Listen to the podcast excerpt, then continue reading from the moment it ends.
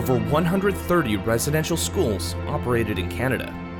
The first federal residential school began around 1883, the last closed in 1996. These schools, predominantly funded and operated by the Government of Canada and Roman Catholic, Anglican, Methodist, Presbyterian, and United Churches, were created to enforce the adoption of European traditions, languages, and lifestyles by First Nations, Metis, and Inuit children. To better understand the history of these schools and what it meant to Indigenous communities, we invited residential school attendees and their families to share their stories and experiences. For some, these stories are a moment of healing. For others, a chance to talk about the history and the system. All are important to preserve for future generations. My name is Ryan Funk, and with my co host Lisa Muswagon, we follow these stories for We Stand Together. First of all, I'd like to ground myself. I have my eagle feather. I don't know if you can see me. This is one of the things that I normally do because this is a heavy uh, topic for me, and I've done it several times for um, Laurentian University. So I'd like to ground myself first, you know, like uh, with a smudge and a little prayer.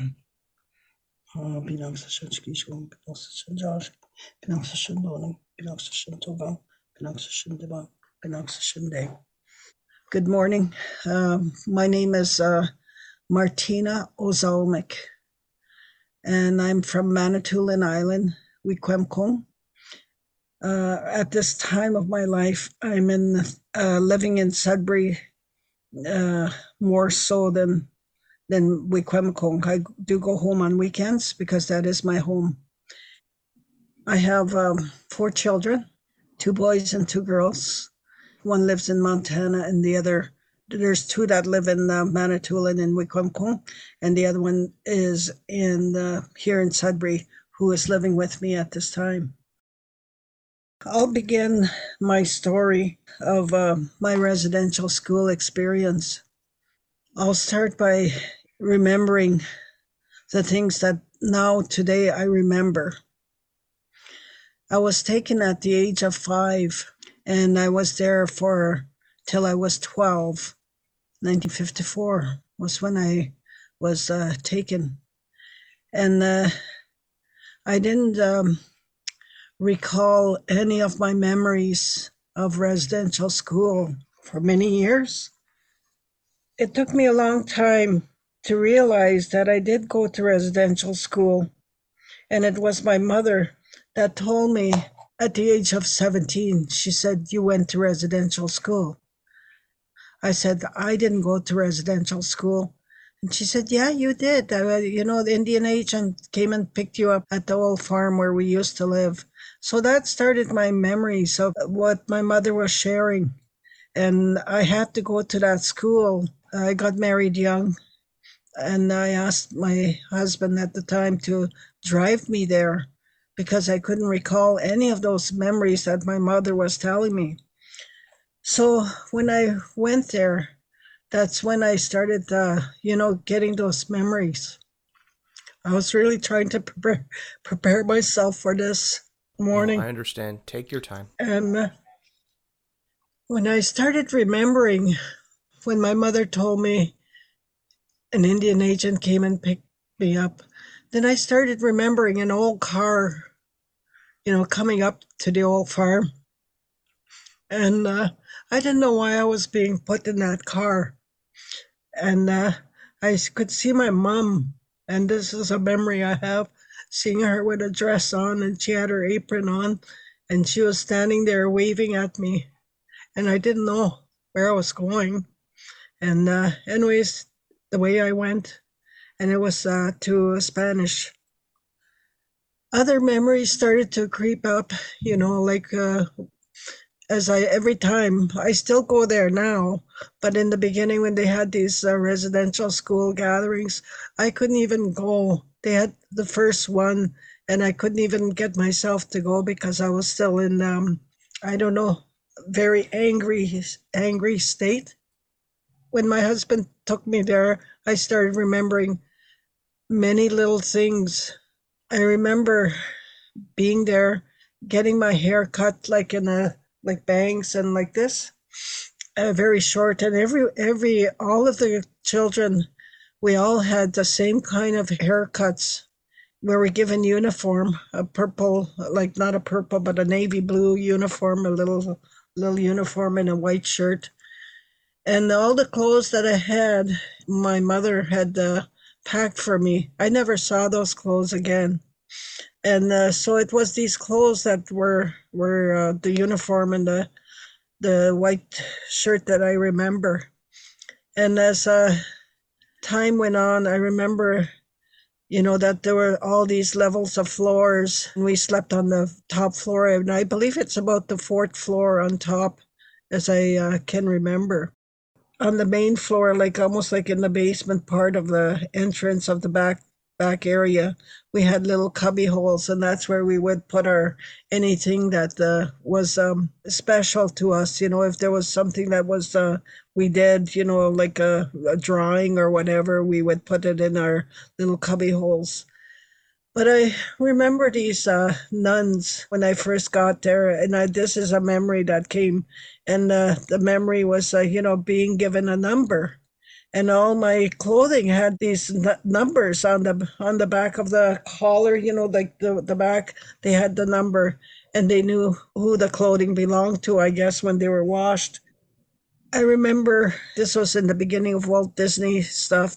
They made us walk quite a long distance and we were just uh, young children. We walked to spanish like the the town itself and we went to this big building and they showed us uh you know a children's um, walt disney characters. I forget what it was. Roadrunner?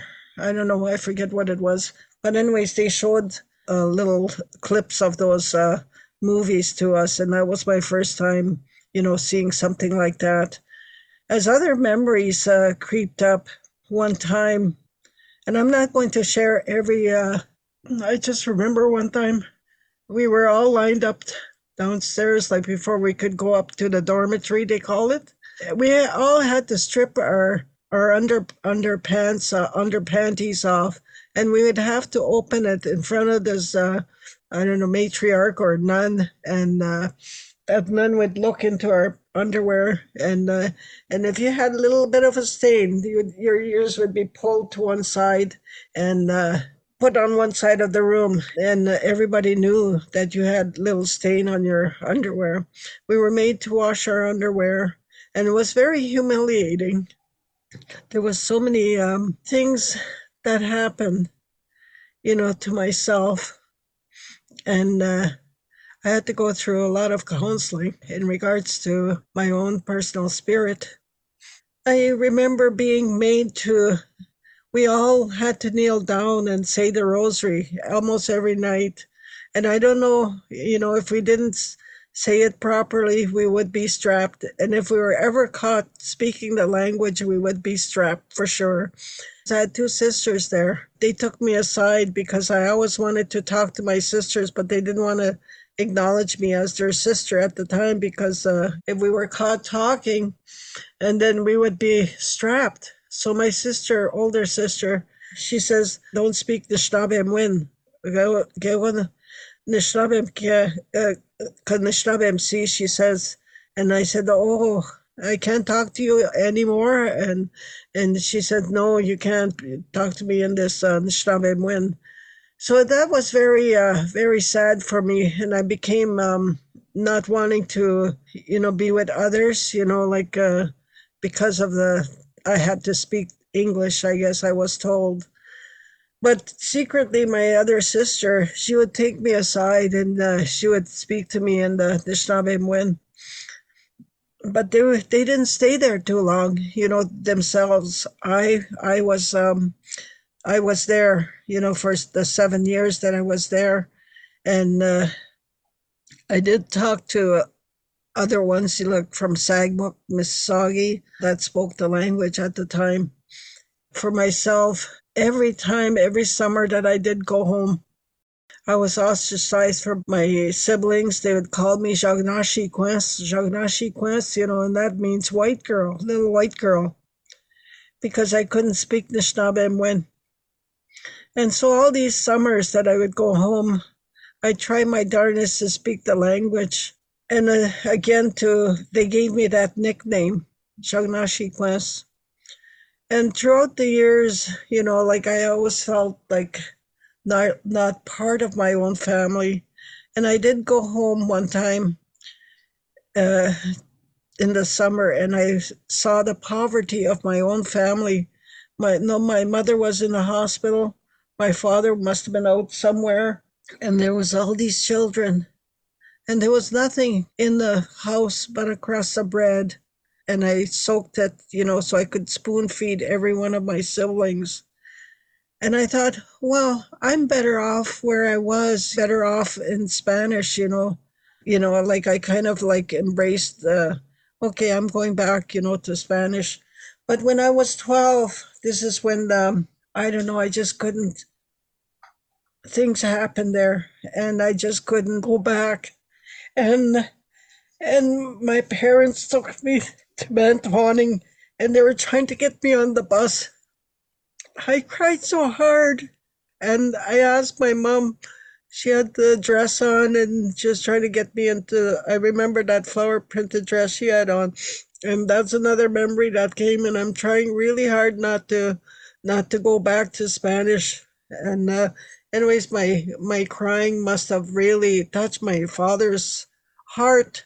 My father was very strict man. He says, let's just take that girl home, you know. And I thought, oh my goodness, you know, they're actually going to not let me go there. And I was so thankful. And so I went home. But again, during that time, there was things that were happening in our communities, you know, like the alcohol it was being being brought in, you know, you, there was liquor store and all these things. So a dysfunctional life, you know, in, in my home you know, so I I ran away and I went to stay with my um, two uncles and a and a grandmother that I just adopted. You know, while she was the the mother of these. Uh, I called them uncles, you know, because they have the same last name, and that's where I stayed. You know, for three years. As uh, time went on, like I would go once in a while to go home, but not too long. You know, I'd stay there, and I went to Indian day school. But as I think back, you know the residential school in the Spanish one time where I fell from the fire escape. It was a like a I don't know a metal piece, and you had to come down on this uh, fire escape. Anyways, I fell probably from the third floor. I I uh, couldn't hang on to that because it was so cold, and all the kids had to come down that fire escape but I don't know. For me, I don't know what happened. I fell and I landed on my back, and then I was taken to Walford. I think it was. There was a a doctor that I was uh, taken to. I ended up in the infirmary. Uh, they call it an infirmary, a nursing, uh, where the the students that were, had injuries they were put in that infirmary. I uh, was there for a while, and I could hear, you know, unusual things, you know, happening the sisters, and there was a priest that came in and things like that, and the giggling and, you know, behind closed doors. And I didn't know what was happening. Like that was a, such a terrible experience there in that infirmary for me. And I was so glad, you know, like I got out of there. Even at uh, at uh, nighttime, you know, I was so terrified of uh, falling asleep. Things would happen, and um, and uh, sometimes uh, you know wetting the bed was uh, something that was happening to some of us and then we were made to wash the sheets and then hang them out the window. We would get ridiculed ridiculed by other other classmates you know if this happened to us. I often think why did i block that out of my memory? But it was so a terrible experience. I asked my mom one time why did you send me there? In my early 30s, I went on a program to um, to work on myself, to heal that inner child of myself, you know, that went through lots of trauma. You know, remembering these things, you know, every time I go there, there's another memory that comes. But I go there anyways because, like, I thought I'd be very strong to do this this morning. You know, like uh, as I was thinking about about this, I've done this presentation, but more in, you know, looking at the historical stuff that has happened to people, the intergenerational effects. And uh, I could see, you know, when we talk about intergenerational things, I could see how, as a parent of four children, how I've uh, passed on my own, I don't know, the way the way that I raised there, you know, like in terms of cleanliness, always cleaning. As a young mother, that's all I did was clean, clean, clean, and not even allow my children to make a mess because I was, I don't know, I would, that's just the way it was in Spanish. We would uh, be made to scrub floors, get on our knees and scrub the floor with the hard brushes, and everybody would have a little patch to do. All of these things, you know, even uh, I brought into my children's world. In the beginning of my parenting, I was always yelling at my children. And I wondered why, why am I doing this? You know, because uh, my children might uh, be afraid of me. You know, and those are the things that I faced. Uh, you know, being afraid of these teachers, and and so I was putting this on my children. You know, yelling at them, and so it was time when I realized that I was not a good parent by doing that. So I tried really hard to be a good parent. My kids were still young. Even one time I, and I always feel sorry for this. I made my little girl kneel on the, in the corner of the room because she cut her brother's hair. And, and I thought, how cruel can I be, you know, to make a little three year old girl in the corner of a room. But those are the things that, as I was uh, made to do when I was in residential school, and I and I always tell my my children, I'm sorry, you know, if I wasn't a very good parent. But they say, Mommy, you changed. You changed over the years. And I said, Yes, I did, because you you all helped me get through this. And with all of uh, the stuff I've been through with residential school. And then uh, there was this money that was being sent to individuals, you know, about uh, the residential school money, IRS, uh, like the ones that went got 10,000 and then there was 3,000 for every year. But you had to make sure that people knew that you were there in all those years and I didn't have time for researching. Okay, oh, I remember this one. You know, maybe she can write me a letter. So those times, I think maybe, uh, and the records were lost in Spanish. So anyway, I, I um, didn't get the full amount, but that's okay. You know, I've money isn't everything. You know. And so I think about all the things that I've lost in going there, my parenting skills, my uh, cultural things. When I was in my 20s, I started to think, you know, I didn't even like priests. I started to go to- towards my cultural uh, identity, finding out who I am as an Anishinaabe. So I turned away from the church and I sought out ceremonies and I all these things through in my 20s. I took my children. And this is what has helped me out is in my identity, uh, the way our ancestors live is by going back to ceremony. Raising my kids that way has helped me get through all of this uh, stuff, you know, with the residential school, but also talking to my children, all the things that I, I endured. You know, the loss of language was a big thing for me.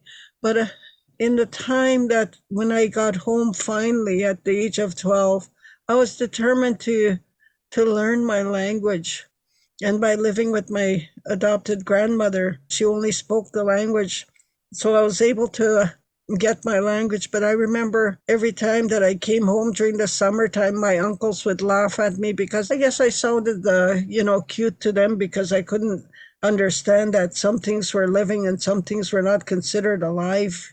I would say, pass me the salt. And then I'd use the wrong imperative, bishwa zitagan and they would start laughing, you know, things like that. But I, I understand now, you know, they, you know, how I must have sounded to try and relearn, relearn the language. Throughout all those years, there was one time that I was, uh, I went to one of the residential school uh, gatherings, and I was looking out the window. I was really uh, looking on the rocks there, and then I could see myself as a young child running up those rocks even the my uniform and you know wearing that. And there was a an indent of a, a rock and they placed the virgin mary there. So i remember seeing myself get on my knees and you know bow my head and make the sign of the cross. And and then i started getting up and started running running up that hill. These things have uh, these visions or or things that I come back into my memory, it's okay, you know, because that inner child and myself have healed from from all the wounds that I have experienced there at that school. I do uh, acknowledge the English language and how I was able to speak it when I came back, but I couldn't find anybody that spoke the language, and only one girl that was raised by her mom and dad and they only spoke English to this girl, like broken English. And uh, so she became my friend. And another girl that went to Spanish for a couple years, she became my friend. That's how, you know, how it was. When I think about all the other things, you know, like um, did the laundry. There was one Native woman that worked there, Mrs. Cooper. She was always uh, friendly to all the little children. And uh, there was a, a certain room lay down uh, maybe close to the boiler room or whatever. They had a little room there, and uh, my sister was telling me one time she heard our other middle sister, old like there was my sister, uh, there was two of them, and the one in the middle between me and the older one, she was taken in that room, and holy jeez, did I ever cry? You know, listening to my older sister telling me they didn't know what was happening to her and that sister there, the one in the middle, she died in Toronto at a very young age. Like I think she was even like 20, 21. She drank a lot, you know, to, probably to kill the pain. And we were made to work. We were made to work as young children at the on the farm and we were we were made to always kneel down and say these prayers you know till we remembered them as years went by, the ones that were graduating, sometimes these uh, native uh, young women would be kind of like a substitute aide or, you know, to the nun, to the teacher. Eh? That was nice, you know, to see that happening, you know, like uh, with a native person, you know, helping with the classroom.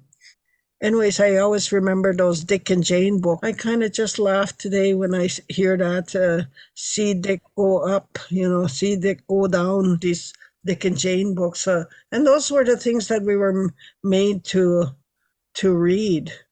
So I just kind of, um, I don't know, like uh, my experience there was not a very positive one. I know that some of the students did get, uh, they felt like it was a privilege to be going to school there. But those became the pets of the nuns, and they were given uh, probably some of those things that were in some of our suitcases that were brand new. You know, those are the things that the pets receive for being a good, uh, good role model for them. Didn't speak the Stabeman, but only English. So I think of all the things I've um, gone through in my residential school, the very first time I did this on Zoom, I had the same experience like what I'm experiencing now. How could this happen, you know, with uh, so many Native children? And then I heard another story from one of my aunts that went there, and she said she saw one of the nuns coming with a young girl, and she had a little blanket, and something was wrapped in that blanket, and they were going into the incinerator and I thought, oh my gosh, you know, how could uh, someone do that kind of stuff and uh, burn a, a child? I think it was three years ago. I went on this water walk, and this walk was coming from Garson to Spanish. And I thought, I'm going on that walk to heal my spirit and to. I walked to Spanish it was a good experience because not only was I walking for the water, but also walking for my spirit that uh, you know, the things that I remember and carry. It was so wonderful that we were able to do that ceremony that happened over there. And I was really happy that that happened because I uh, I think about all those um, children that never made it home, and there was even some of the sad stories of uh, one girl. She was there at three years old, I didn't know that they were that young, but she was three years old when she was brought there with all her siblings. And this little girl never, ever waited home. When she got married, she was in the East Coast by then because she didn't know where she belonged. Finding her roots were from Wikwemkong. And I thought, oh, and now at least uh, people from Wikwemkong, the siblings, they know what happened to their sister.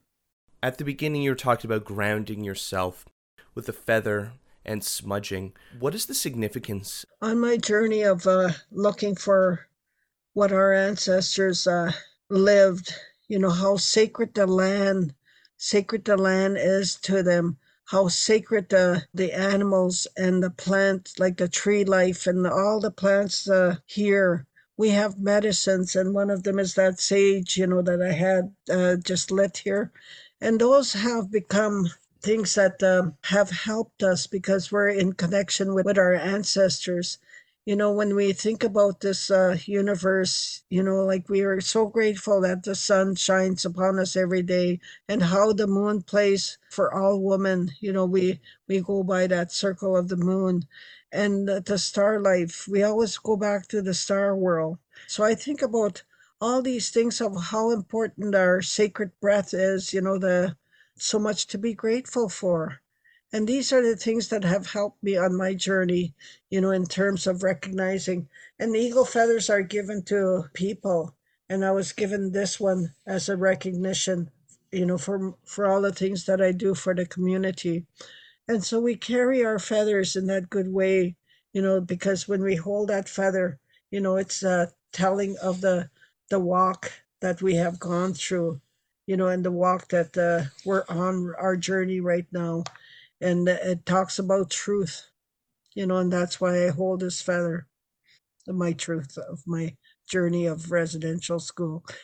I thought I was very well prepared for this morning. And in terms of, um, you know, getting my smudge ready, I didn't think I was going to, it was going to affect me.